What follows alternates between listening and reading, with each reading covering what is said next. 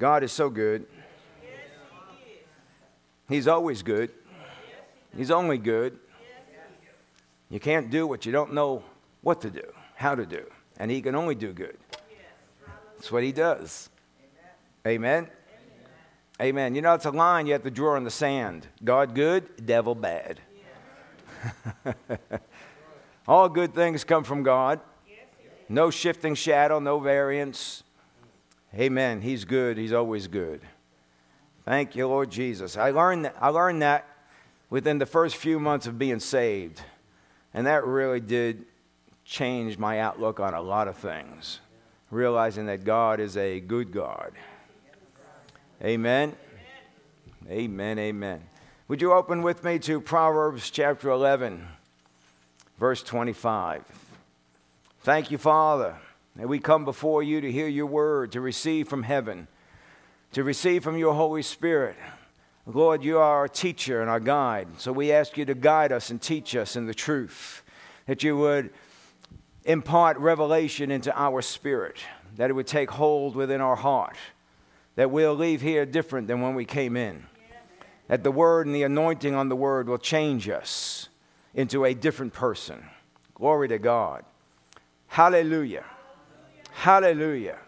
Thank you, Lord Jesus. Proverbs 11 25. We looked at this last week. It said, The generous man will be prosperous, and he who waters will himself be watered. You know, generosity brings increase. Isn't that right?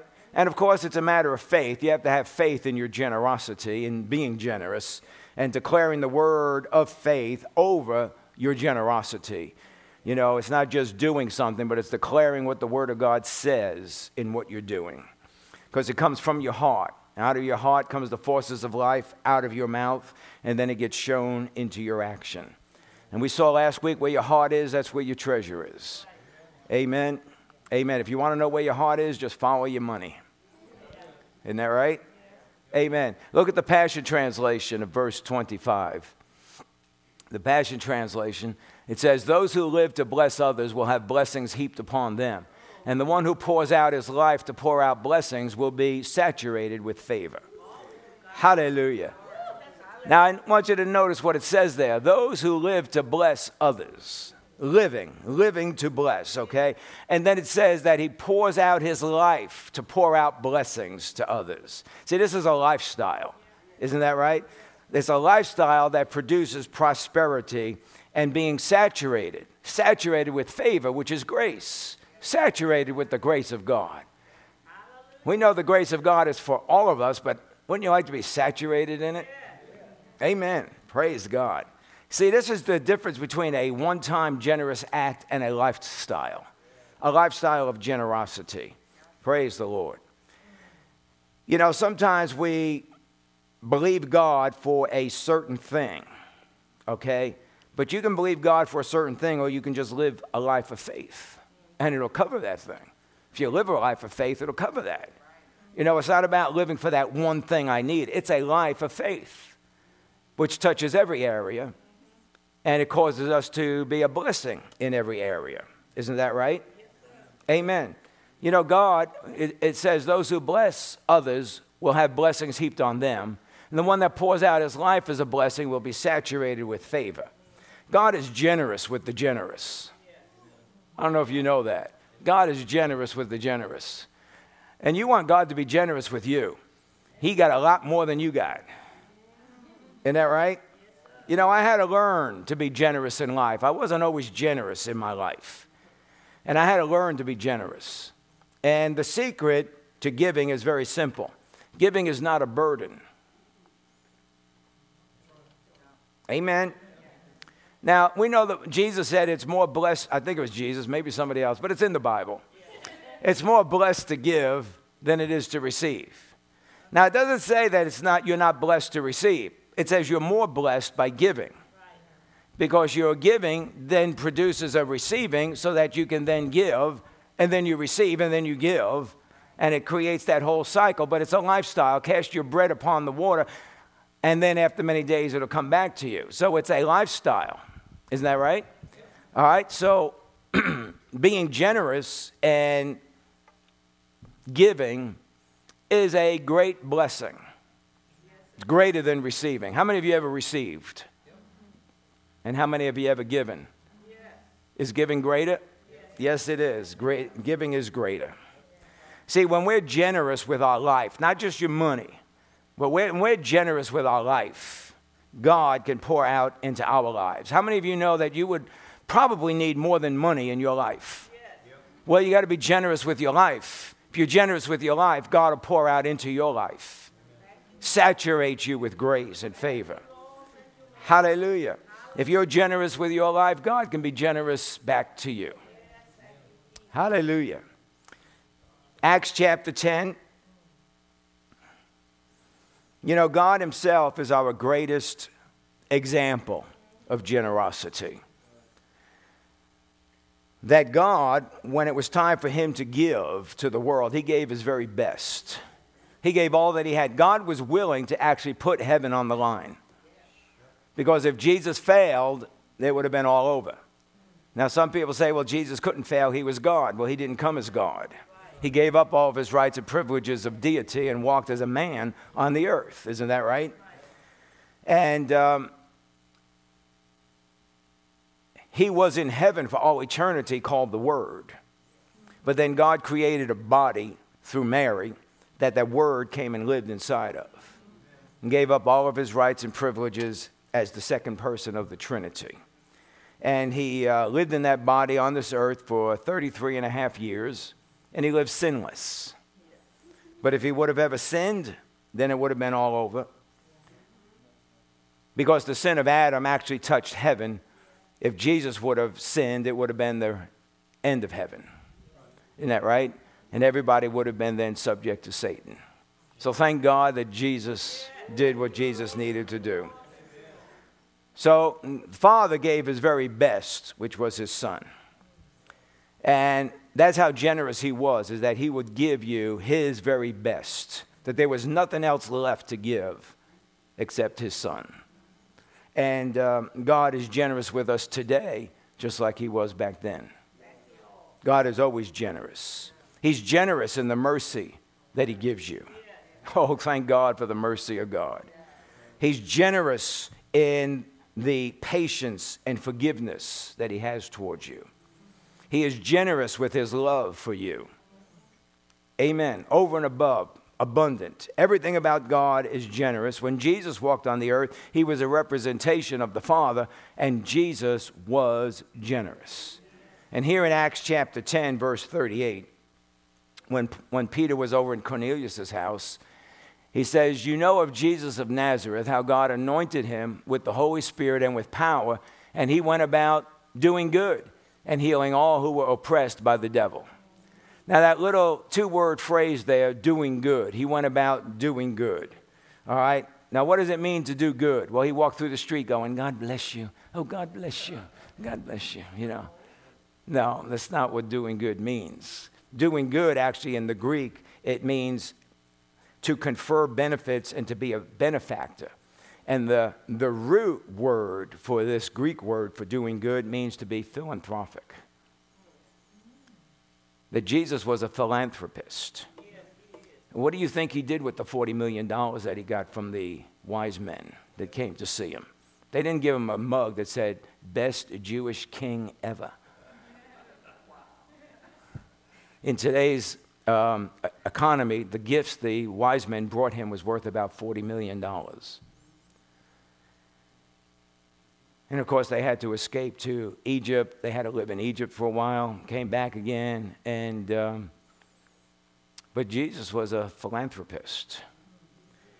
A philanthropist is one who financially supports charitable works or a person who uses his financial resources to meet the needs of disadvantaged people.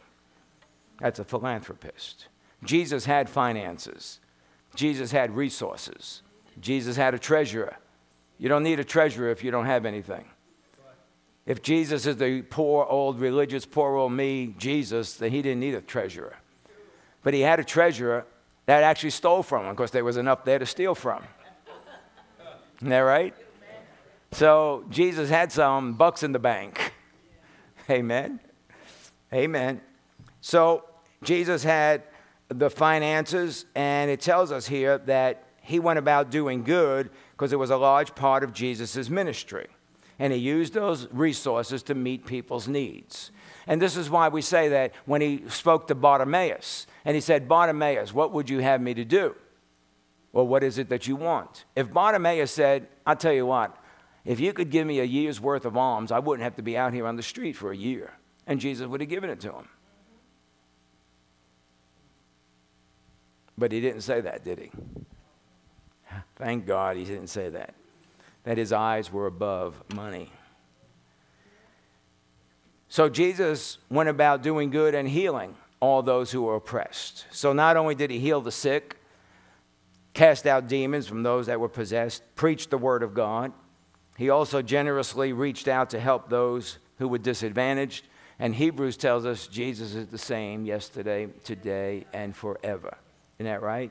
God is generous. Jesus in his earth walk showed his generosity, and then he passed it on to the church. When he said, when he was ascending into heaven and he told his disciples, now go and make disciples, he's given them the same thing to do that he did. Isn't that right? Didn't Jesus say, The works that I did shall you do also? You know, well, we think about the works he did. Well, you know, he cast out devils, he healed the sick. Well, what about the philanthropy part of his ministry? See how quiet it gets? He was a philanthropist, he went about doing good. So, doing the works of Jesus goes beyond just touching people supernaturally, there's also the natural side. Acts chapter 2, verse 44 through 45. Acts chapter 2. It says, And all those who had believed were together and had all things in common. And they began selling their property and possessions and were sharing them with all as anyone might have need. So this is right after Pentecost, okay? And the early church became spiritually alive on the day of Pentecost. Glory to God. Touched by the power of God, they opened their hearts to God and they began to share with others. Because what does love do? All right, so they sold stuff that they had and they gave to meet each other's needs in the church. Now, they didn't know they were the church at that point, but they were the church. All right? And even when you see uh, in, in, in Corinthians, when Paul is writing and talking about uh, Macedonia and they were receiving an offering. Well, it was to go back, bring the offering back to Jerusalem for the poor, disadvantaged saints that was within the church. Isn't that right? Amen. You've gotten quiet. You okay? Everybody all right? Okay. so what were they simply very very simply saying here to the Lord? Lord, what I have is yours. I'm selling it, I'm giving it to help meet the needs of others. So, if they were selling what they had to meet the needs of others, was the person doing the selling also having their needs met? See, and this is where people get afraid, and mostly it's your flesh that gets afraid. Well, if I do this, what am I going to get? Amen. And, you know, that's what keeps us from being generous. Lord, what I have is yours, is what they said. And when we express that, it is often a sign that God has moved in our heart. You, you, know, you know what a big sign is that God's moved in your, in your heart? You open your wallet and your purse and you say, Lord, everything I have is yours. Now, don't misunderstand what I just said. I did not say everything you have belongs to the church. I did not say that. And don't even misquote me and tell somebody I said that. Otherwise, we'll have to come back and listen to the recording. I didn't say that. I said, Lord, all that I have is yours. Because hearts that are open to God are generous. And that's exactly what happened in the early church. Amen. Galatians 6 and verse 7.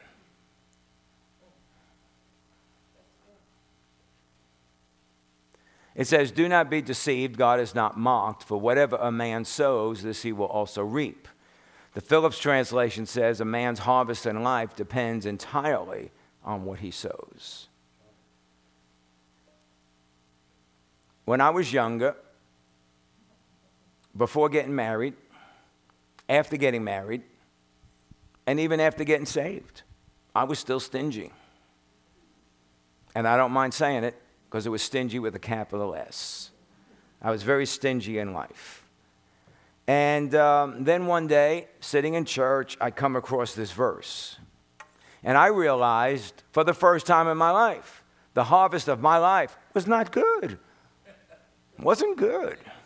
you know, I never realized that. I thought, hey, we're doing pretty good. We're getting by, you know, things are still working, but it wasn't good. I didn't have a lifestyle of giving, but I did have one of getting. Mostly, I had one of taking. that was before getting saved. But then, as much as I got, it was never enough. Now, I don't mean that it didn't have an, I didn't have enough like I was living in, oh, I got to have more, I got to have more, I got to. No, I was living in, I ain't got nothing. That's what I was living in. Had nothing. All right? So, we're not just talking about money, we're talking about anything.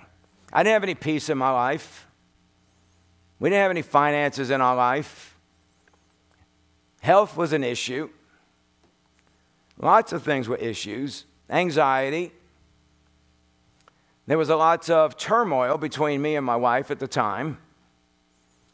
Somebody said, You know, when you got saved, your marriage was a little rough around the edges. I said, Rough? You mean like somebody took a chainsaw to it? Everything in our, nothing in our life was really good. Although I had you, baby, and that was the best part of my life.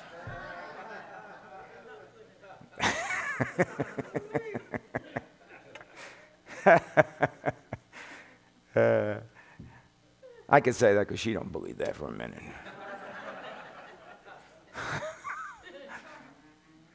so, what was the problem with my life is that I didn't live to bless anybody.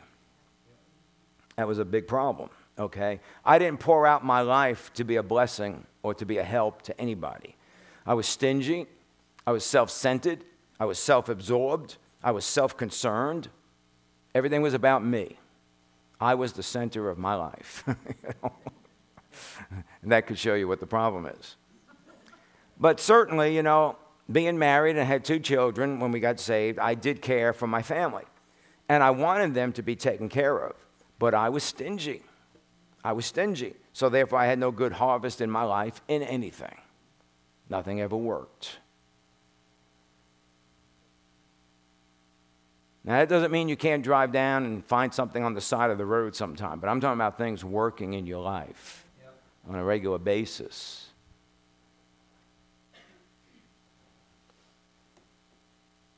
But it comes from wanting to bless other people. Amen. Go over to Malachi chapter 3.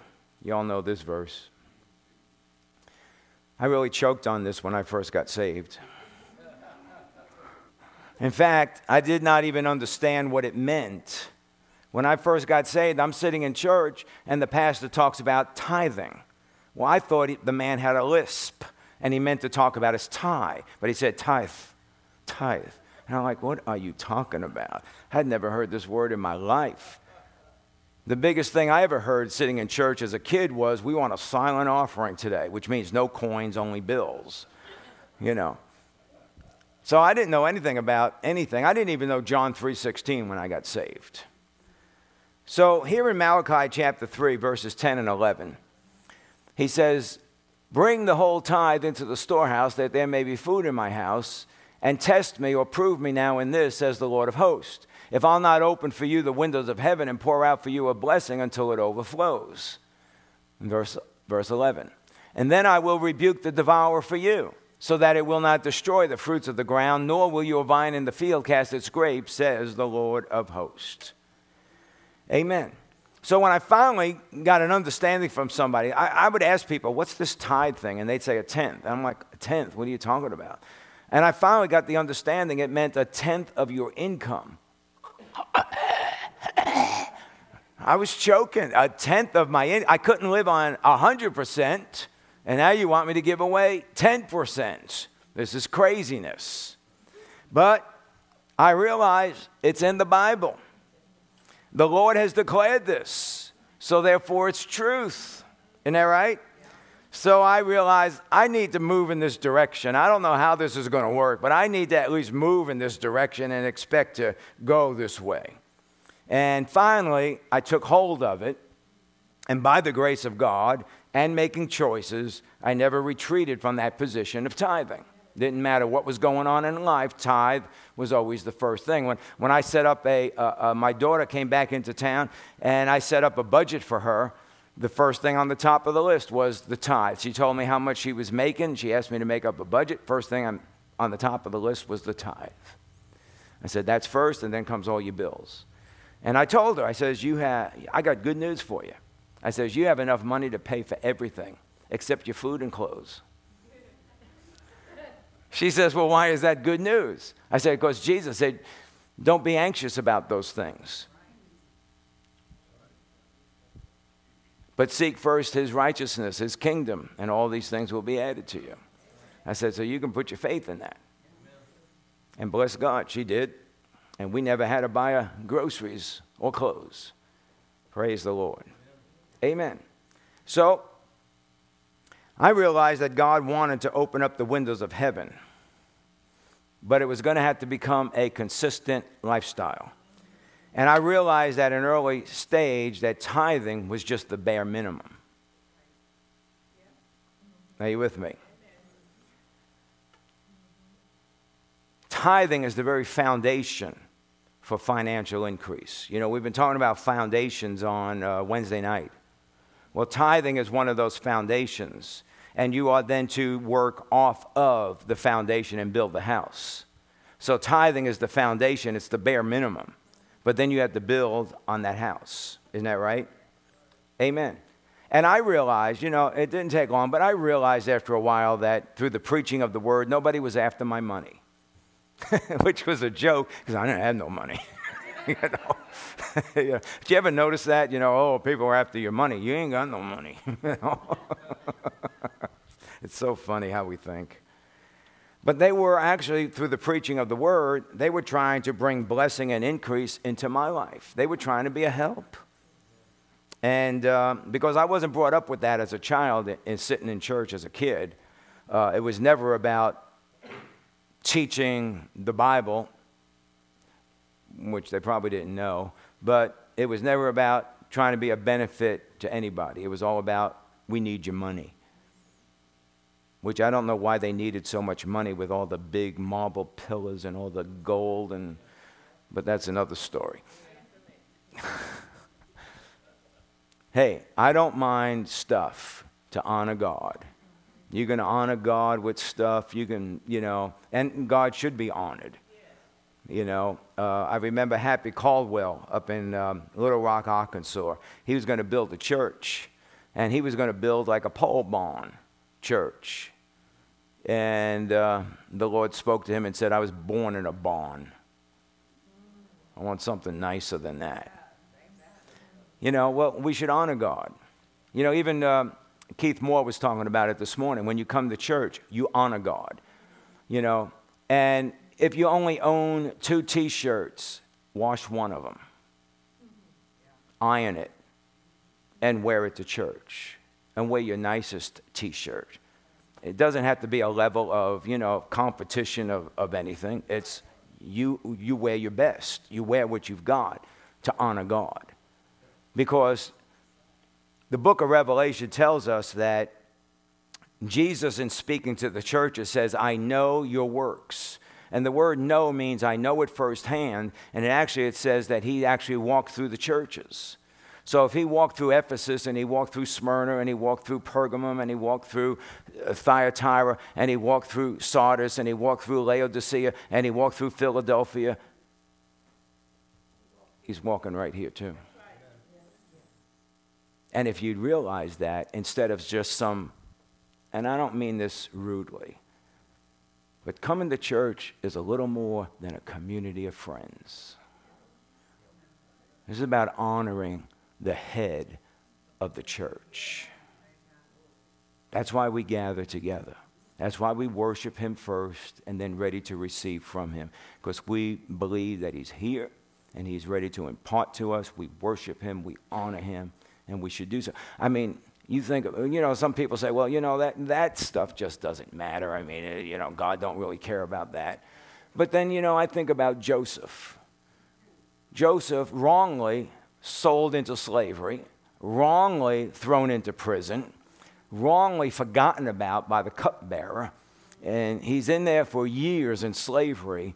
And then they, Pharaoh has a dream, and cupbearer remembers Joseph. So Pharaoh calls for Joseph. Joseph's in prison. But what does Joseph do before going to see Pharaoh? He cleans up, he shaves, he gets himself presentable, puts on better clothing instead of his prison wear, puts on better clothing to go see the Pharaoh. Because he wasn't going for Joseph, Joseph was going for the Lord. Joseph was honoring God. Joseph knew he was going before Pharaoh, but it was for the purposes of God. And he would honor God by honoring being in the Pharaoh's presence. Are you with me? Now, I'm not saying go out and buy a tuxedo. Don't misunderstand me. You know, when I first got saved, I came to church in blue jeans, my keep on trucking t shirt, and sandals. That's all I owned. But they were clean when I came.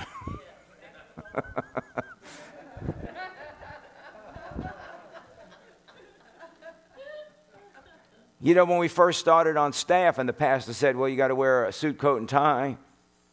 Well, we headed down to Goodwill. Found a jacket for three bucks. Found a tie. I didn't have anything. But you understand what I'm saying? It's all about honoring God. Well, we honor God with our tithe. Isn't that right? And giving brings increase back into our life. When I started tithing and started going down that road, I still had not become generous.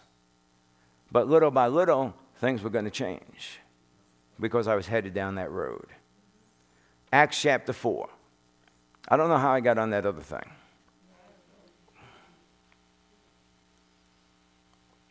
Acts chapter 4, verses 32 and 33.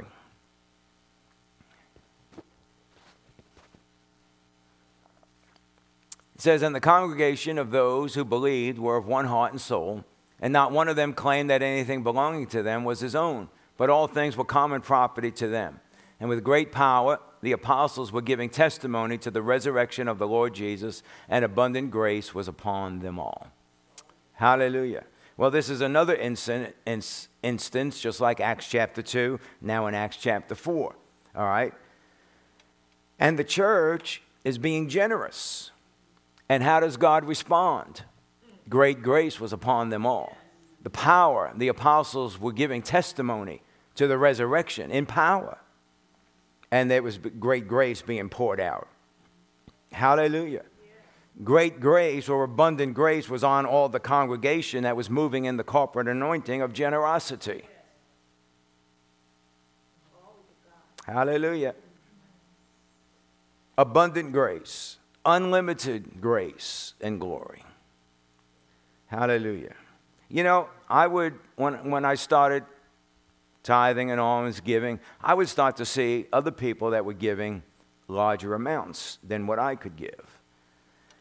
Uh, but I had a growing desire to want to be able to give more. I knew at that point I couldn't, but I had a growing desire to want to be able to give more. But I didn't want to do it to be seen of men. I didn't care about what people thought. I mean, I saw people where they would personally walk up to the pastor and give him his whole year's tithe off the business or whatever and go, you know, and then, you know. Uh, but I didn't care about any of that. I wanted to be a blessing and I wanted to honor God by being able to give. Okay? God was good to me. Has been God been good to you? God saved me. Has God saved you? God set me free. He set you free. Amen. He's delivered us from an old lifestyle, glory to God, seated us in heavenly places in Christ Jesus. Hallelujah. When there's generosity, God will always respond. Luke chapter 6, verse 38. Luke 6, 38. He says, Give, and it will be given back to you, good measure, pressed down, shaken together, and running over. For by your standard of measure, it will be measured to you in return. All right? And I would read this, and I would, I'd sit there in church, the pastor's teaching, and I'd sit there and I'd read that, and I'm thinking, that don't happen to me. So then I start thinking, well, maybe it's because of all the things I've done in the past, and the Bible says that there's a lack in the house of the wicked. So maybe it's, you know, and I would go down this whole road of thinking all this stuff because that was not happening to me. Good measure pressed down, shaken together, running over, men pouring into your. No, wasn't happening. But yet, guess what? The Word of God is truth. The Word of God is truth. So then the question comes up is God lying or is it me?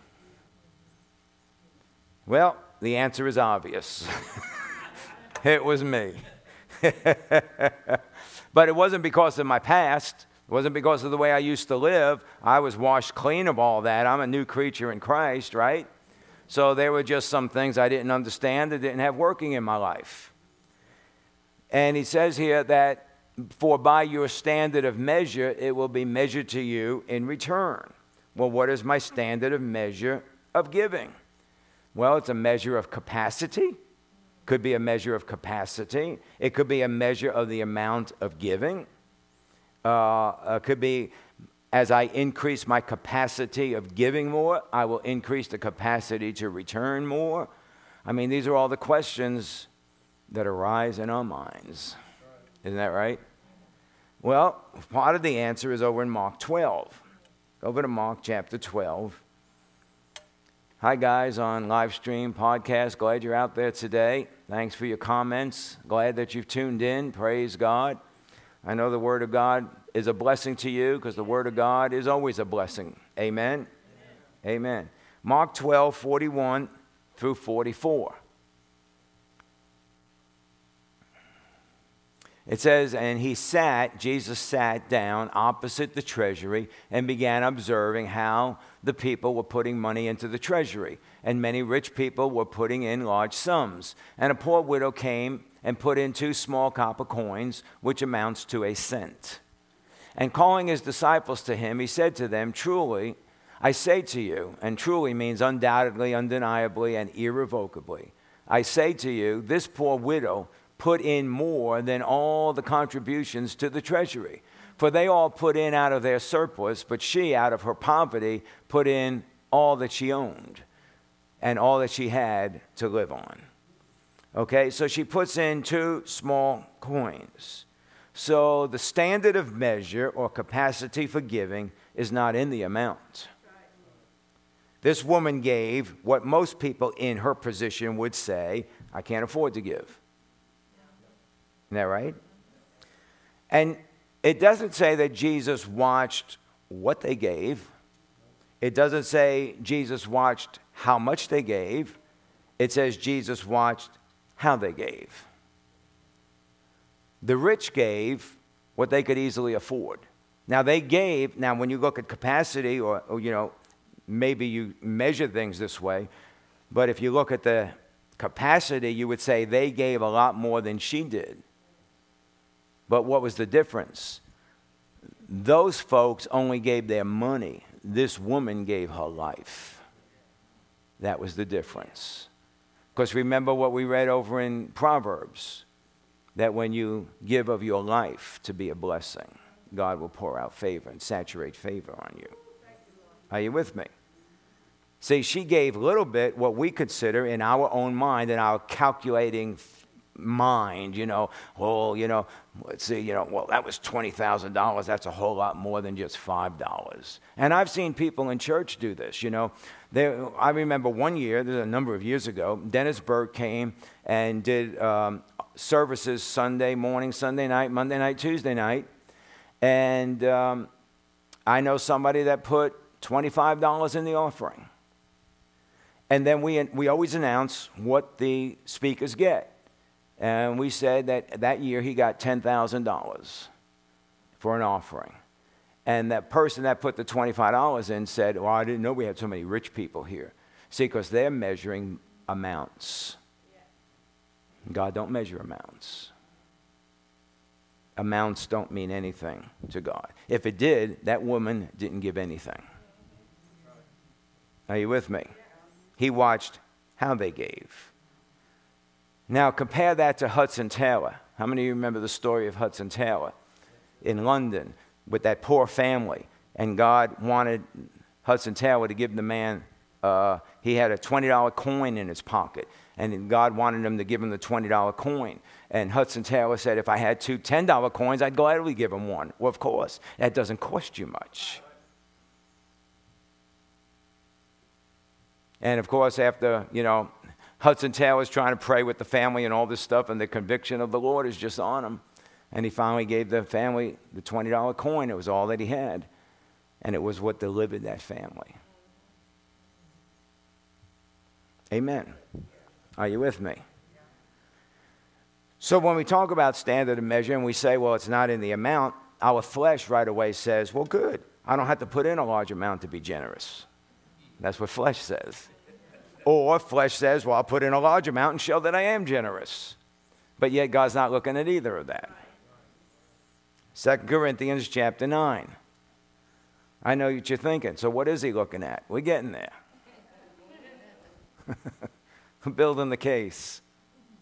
2 Corinthians chapter 9, verse 6. Now, this I say he who sows sparingly will also reap sparingly, and he who sows bountifully will also reap bountifully. Okay? So you reap accordingly, sparingly or bountifully, right? So that means what? If you give a little, you're going to reap a little.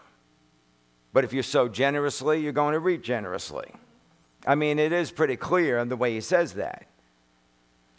If we're stingy, we're going to experience stingy results. But if we're generous, we're going to experience the generous supply of heaven. Okay? So let me give you a little ca- account about the Dead Sea. You all know about the Dead Sea, right? There's nothing living in the Dead Sea. That's why it's called dead. Nothing lives in the Dead Sea. The reason is, the reason it's a Dead Sea is because it has no outlet. It's just a receiver. Then the Jordan River is filled with fish and all kinds of life in the Jordan River. But after the water from the Jordan flows into the Dead Sea, it becomes dead. The Dead Sea continually receives from the Jordan River, but because it has no outlet, it does not have the ability to produce or sustain life. You getting the picture? Scientists say this about the Dead Sea that if you would make an outlet for the Dead Sea so that water could flow out, then the waters of the Dead Sea would become alive. It's a powerful example of what God does not want us to be receivers and not givers. God never intended for Christians to be on the receiving side only, taking money and possessions and keeping them to ourselves. God intends that we receive in order to flow right through us.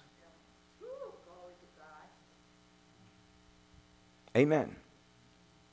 Reminds me of a story of people that missionaries needed some supplies overseas, and people sent them their used tea bags. Used tea bags they sent to the missionaries overseas. Oh, yes, well, I've used these, so I'm just going to let them flow on through me. I don't think so. Malachi chapter 1 says, Give it to your governor, see what he thinks. You wouldn't bring it to your governor. What are you doing giving it to God? Right? As we have generously re- received, we need to generously give.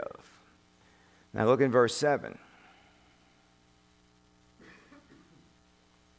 Each one must do as he's purposed in his heart, not grudgingly or under compulsion, for God loves a cheerful giver. So, as long as we're giving generously, we'll remain spiritually vital and vibrant. When Christians only invest in themselves, in their families, or in their friends, they're not operating as God intended. God made us to be generous with others just like He is with us. And as we are faithful, then we can be sure that no matter how generous we are, we'll never outgive God because God's the biggest giver of them all. Isn't that right? Amen. Amen. Hallelujah. So, Proverbs 11 again, verses 24 and 25. Proverbs chapter 11, verses 24 and 25. There's one who scatters and yet increases all the more. There's one who withholds what is justly due, and yet it results only in want. The generous man will be prosperous, and he who waters will himself be watered. Now let's look at that in the message translation.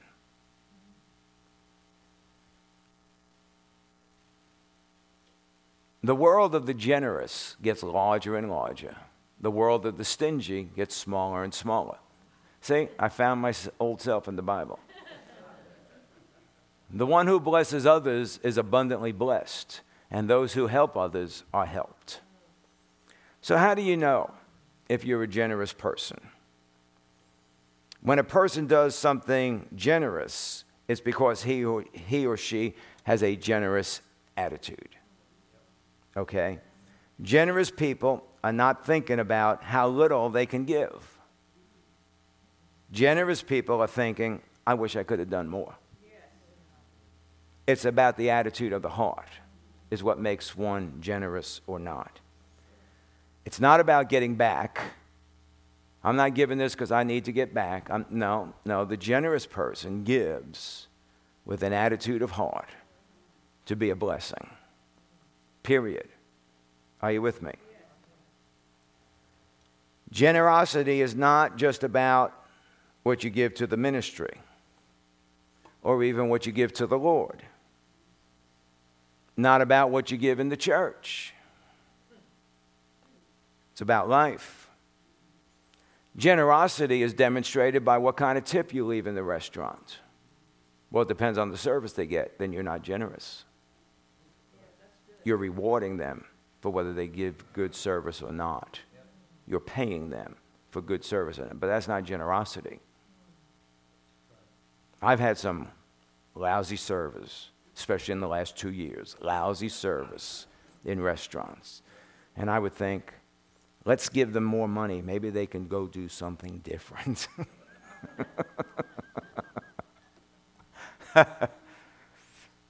what kind of tip do you give to the person that cuts your hair? What about if somebody works on your car? Now, it's all relative. Don't misunderstand me. This is all relative, okay? Where you're at economically.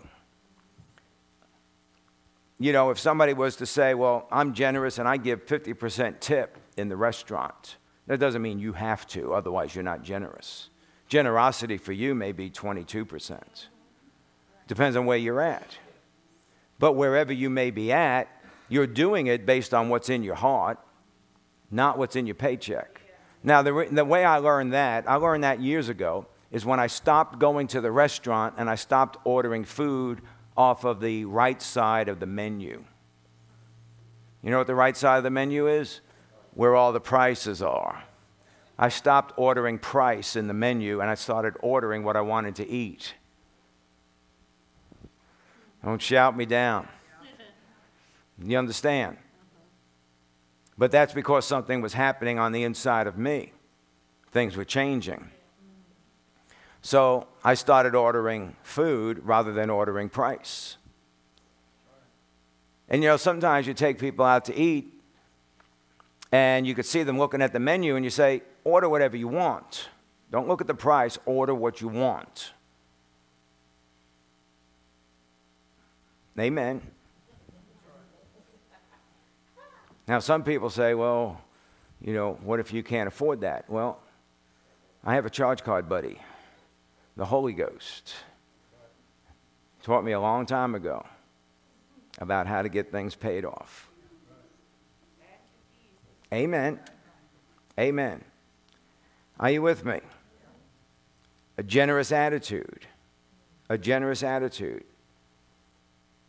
Where we're at economically is what we can do. Maybe we can do a little more than what we think we can do.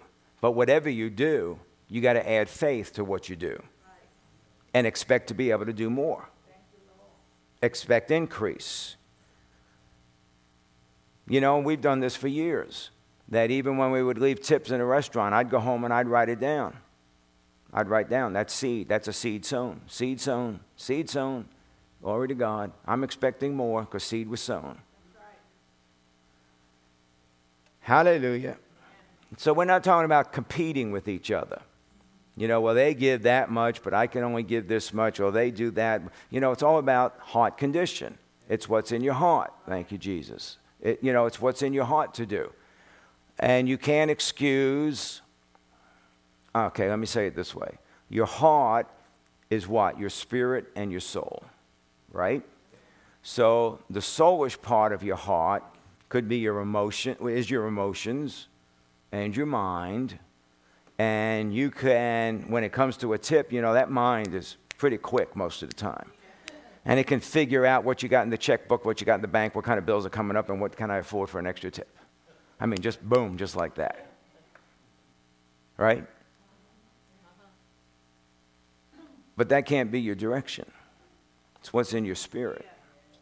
It's what's in your spirit. See, because all those things that just went through your soul, what's in your spirit will be the answer for what's in your soul. It'll fix all that up. But it's about doing it in faith based on what the Word of God says. So, generosity is not just an action, but it's an attitude that flows from the heart. Amen. All right, one more verse Proverbs 22 9. An attitude that flows from the heart. Hallelujah. And we're all born again spirits, got the Holy Ghost on the inside of us. He can lead us, He can guide us, He can direct us way beyond our head that wants to put on the brakes and put up a detour. Proverbs 22 9 Generous hands are blessed hands because they give bread to the poor. Now, the English Standard Version says it this way Whoever has a bountiful eye will be blessed, for he shares his bread with the poor. Whoever has a bountiful eye will be blessed. Oh, there it is. I didn't know we had that. Praise God. so, a bountiful eye, when we become generous, we'll start to see things differently. You know, it's like people say, Oh God, oh God, give me a heart for missions. No, just give them $200 and you'll be interested more than you ever were. Amen. Amen. When we become generous, we will start to see things differently. Now, I've told you this over and over again back in 1998, October 1998, sitting in a service in Texas, I felt a hand come on my shoulder and I heard these words Today I have delivered you from a poverty mentality. Stingy was gone. Amen. Praise God. You know, but that was 1998. I got saved in 1981. I started tithing in 1981. I started going in the direction of doing offerings and seeds and giving money that I just didn't have money to give and believing God for more. So from 1981 to 1998 is 17 years. After 17 years of living that consistent lifestyle, the Lord came and broke that poverty mentality that I was brought up with. Because that was in me. See, that was in me. There's a big difference between things that are in you and things that are coming at you. Major difference on how you deal with it. Okay? So, for the things that was in me from the time I was a child about poverty and poor, being brought up in the slums of Brooklyn, and uh, uh, uh, being stingy because of all of that, and all that was bred into me. And it took 17 years of consistently walking with the Lord and moving in the direction financially that that finally got broken off of me. Glory to God. Hallelujah. Hallelujah. Hallelujah. See, but it happened because of faith, and it happened because of what the Word of God said, and what it happened because of being able to do my best to do what the Word of God said and push into that direction. Not sitting there and going, Well, I tell you what, if I had a million dollars, I'd be able to. You wouldn't do a squat thing if you're not doing it now. Don't tell me that stuff. You're lying to yourself. You're deceived. I had this one guy would tell me when I worked in this one automotive shop in, in the uh, uh, early 80s, and he, he would always come to me and he'd go, I know that you're a minister in the church. And he goes, and I'll tell you what, when I hit the big one at the racetrack, I'm going to give money to your church. I'm thinking, you're a dog. You ain't giving nothing. You're not giving nothing now. All you want is some kind of a tax deduction. Are you with me? The big difference between tax deduction and generosity. uh, but he was a nice guy. He was a nice guy.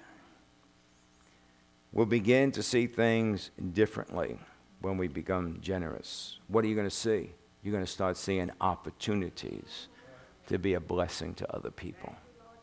Not just with money, with your life helping people, doing things for people. I mean, all kinds of opportunities. Are you with me? This is what I had to learn in going beyond the tithe. Until something happened in 1998 that helped me to move beyond that into generosity. Amen. I remember we used to give in offerings, and we'd give maybe $10, $15 in an offering. And I remember the day the Spirit of God said, Your offering will never be less than $50. I'm like, Ooh, boy. okay. All right. So we started going in that direction. Then I remember sitting in convention, and the Lord said, In these type of meetings, your offering will never be less than $500. I'm like, mm, Okay. Then I remember sitting in a meeting, and the Lord said, Give $10,000. That was a joke. I looked at my wife because, you know, to do anything, you got to be in agreement. So I looked at my wife to get me out of it. And I said, So, what do you think we should give today? She says, I don't know what the number is, but it's four numbers. I'm like, four numbers. That's anywhere between $1,000 and $9,999. Just add a dollar to it, make it 10000 So then uh, afterwards, I mean, I was like this. I was visibly shaken. And um, afterwards, we had lunch with the staff at the convention. I couldn't even tell them what we gave. I had to write it down on a napkin. I go, this is what we gave in the offering because I had never given that amount of money. And then a number of years later, the Lord said 20,000. And I'm like, is there anybody else up there that can talk to me? you know, you know.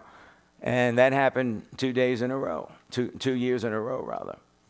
But you know what? That giving is what built the church. That giving is what got us through 2007 when the economy cranked, trashed, when it, when it, when it collapsed. All that giving is what did that. It provided the future. Amen. Amen. Glory to God. Hallelujah.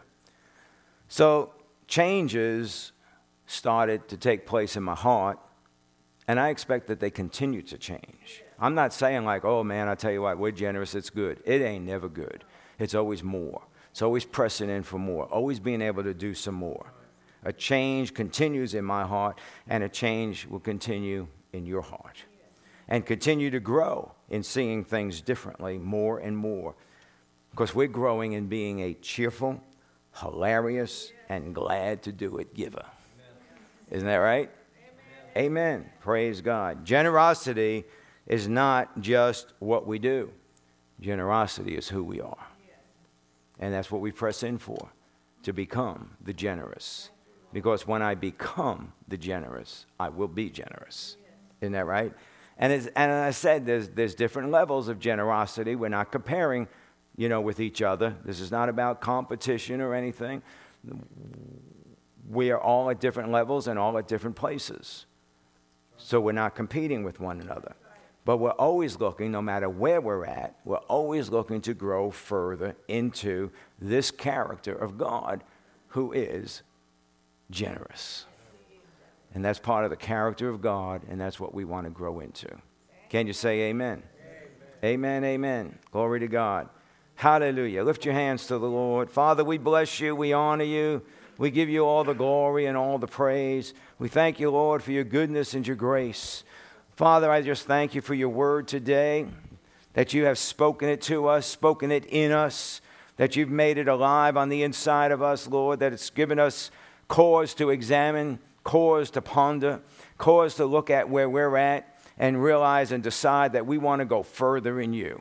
Lord, I just thank you for that. I thank you, Lord, that by your Holy Spirit, that these things become alive on the inside of each and every one of us that that desire starts to grow within us to move further, to go on, to reach farther in you, and to produce in our life that which is needed so that you can be a blessing to other people. Father, here I am. Bring it to me so that it can pass through me and touch other people. Father, it's not for me, but it is for those that you would have to be blessed. I know that I'll live off of the uh, overflow of whatever it is because the generous will be generous, and those that water will themselves be watered. Father, we thank you for that in Jesus' name. Now, Father, as we come before you with our giving this morning, I thank you for the opportunity to bring in our tithes and our offerings. That because of the tithe, Father, that you open the windows of heaven. Every time we bring a tithe in, the windows are being opened up, that the devourer is being rebuked for our sake. I thank you for that, Father, that as we give, it's given back to us. That as we sow our seed, Father, increase comes back into our life. But, Father, more than all of that, we sow and we give because we love you. We're thankful for all that you've done for us, that you have given us the very best heaven had to offer and we give to you of our substance to honor you, to bless you, to praise you, and to thank you for all that you are and all that you do. In Jesus' name, amen. Amen, amen. Glory to God, glory to God. Hallelujah, hallelujah. If you need an envelope, it's on the seat back in front of you for cash or credit card giving. If there isn't one there, just lift your hand to the usher and he'll serve you with one live stream, podcast, wherever you may be online. Thanks so much for being with us today. Praise God. It's always a joy to be able to share the Word of God and allow the Word of God to work into your life, to touch you right where you're at. For the anointing is not hindered by distance, but it's right where you're at. Because it's not about places, it's about position. And when you're in position to receive wherever you may be, then because of that position, you receive from the anointing of God. If you'd like to sow seed into the ministry, go to our website, newlifefamilyworship.net, and click on the giving link. I thank you in advance for the seed that you sow. If there's anything at all that we can pray with you about, please let us know. It's always considered to be an honor and a privilege that our prayer team is ready to stand with you for your needs to be met. So let us know. We'll put you on our prayer list and you will be a part of our prayer meetings. Amen.